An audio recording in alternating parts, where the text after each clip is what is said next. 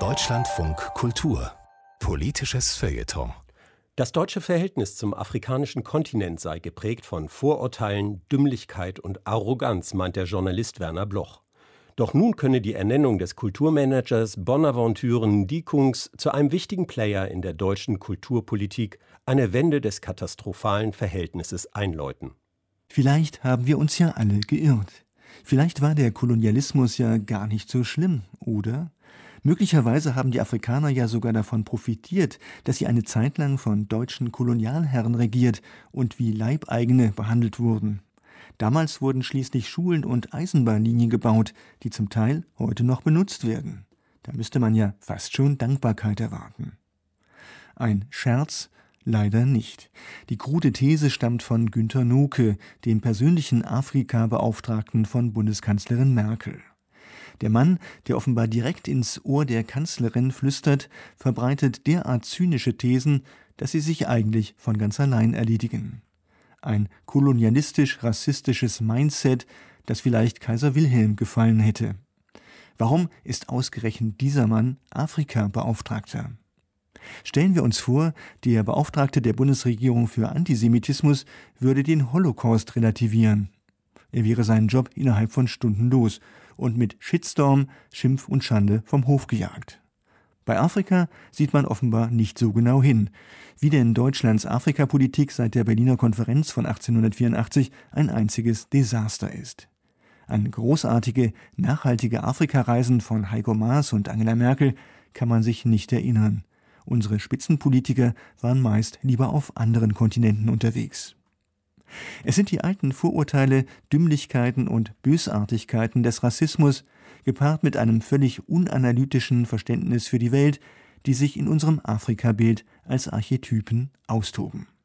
Die Medien haben zu diesem Bild auf katastrophale Weise beigetragen. Kriege, Krisen, Katastrophen, das ist der Modus, in dem berichtet und geseufzt wird.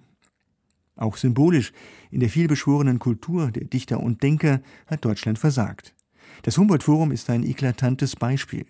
Wer als Afrikaner die größtenteils zusammengeraubten, gestohlenen und erpressten Kunstgegenstände seiner Ahnen in Deutschland sehen will, der kann gar nicht anreisen, weil er von der Bundesrepublik kein Visum bekommt.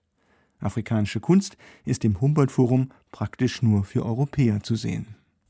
Doch es gibt auch Lichtblicke. Kürzlich wurde der gebürtige Kameruner Bonaventure Dikung zum zukünftigen Leiter des Hauses der Kulturen der Welt in Berlin berufen. Das HKW war einmal die wichtigste international ausgerichtete Kultureinrichtung der Republik. Hier tanzte Mandela, hierher kamen Künstler, Musiker, Literaten wie Wole Soyinka, der erste afrikanische Literaturnobelpreisträger. Die schwangere Auster im Tiergarten, sie war ein inneres und äußeres Ausrufungszeichen, in der ganzen Welt beachtet und oft wichtiger eingestuft als das Centre Pompidou in Paris. Nachdem das Haus in den letzten Jahren mehr in intellektuelles Bauchrednertum verfallen ist und viel mit sich selbst beschäftigt war, wird dieser gewaltige Kulturtanker unter dem 44-jährigen Bonaventure Ndikung ganz zweifellos wieder an Fahrt gewinnen. Es scheint, als sei dieser bestens vernetzte Intellektuelle, der mit Achille Mbembe, Felvin Sarr und anderen befreundet ist, eine Lichtgestalt, aber auch eine Art Feuerwehrmann, ein gefragter Wunderheiler für das derangierte deutsch-afrikanische Verhältnis. Vielleicht auch eine Abbitte der Politiker, ein Versuch, die Brandherde der fahrlässigen deutschen Afrikapolitik zu löschen und ihr toxisches Element herauszufiltern.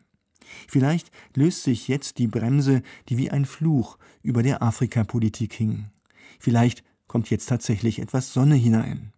Es ist, als würde die Wahl Bonaventure und Kungs wie ein Signal wirken in eine bessere Zukunft, in der das in seine eigenen Debatten verstrickte Deutschland endlich ein Verständnis für Afrikas Kreativität und Reichtum entwickelt.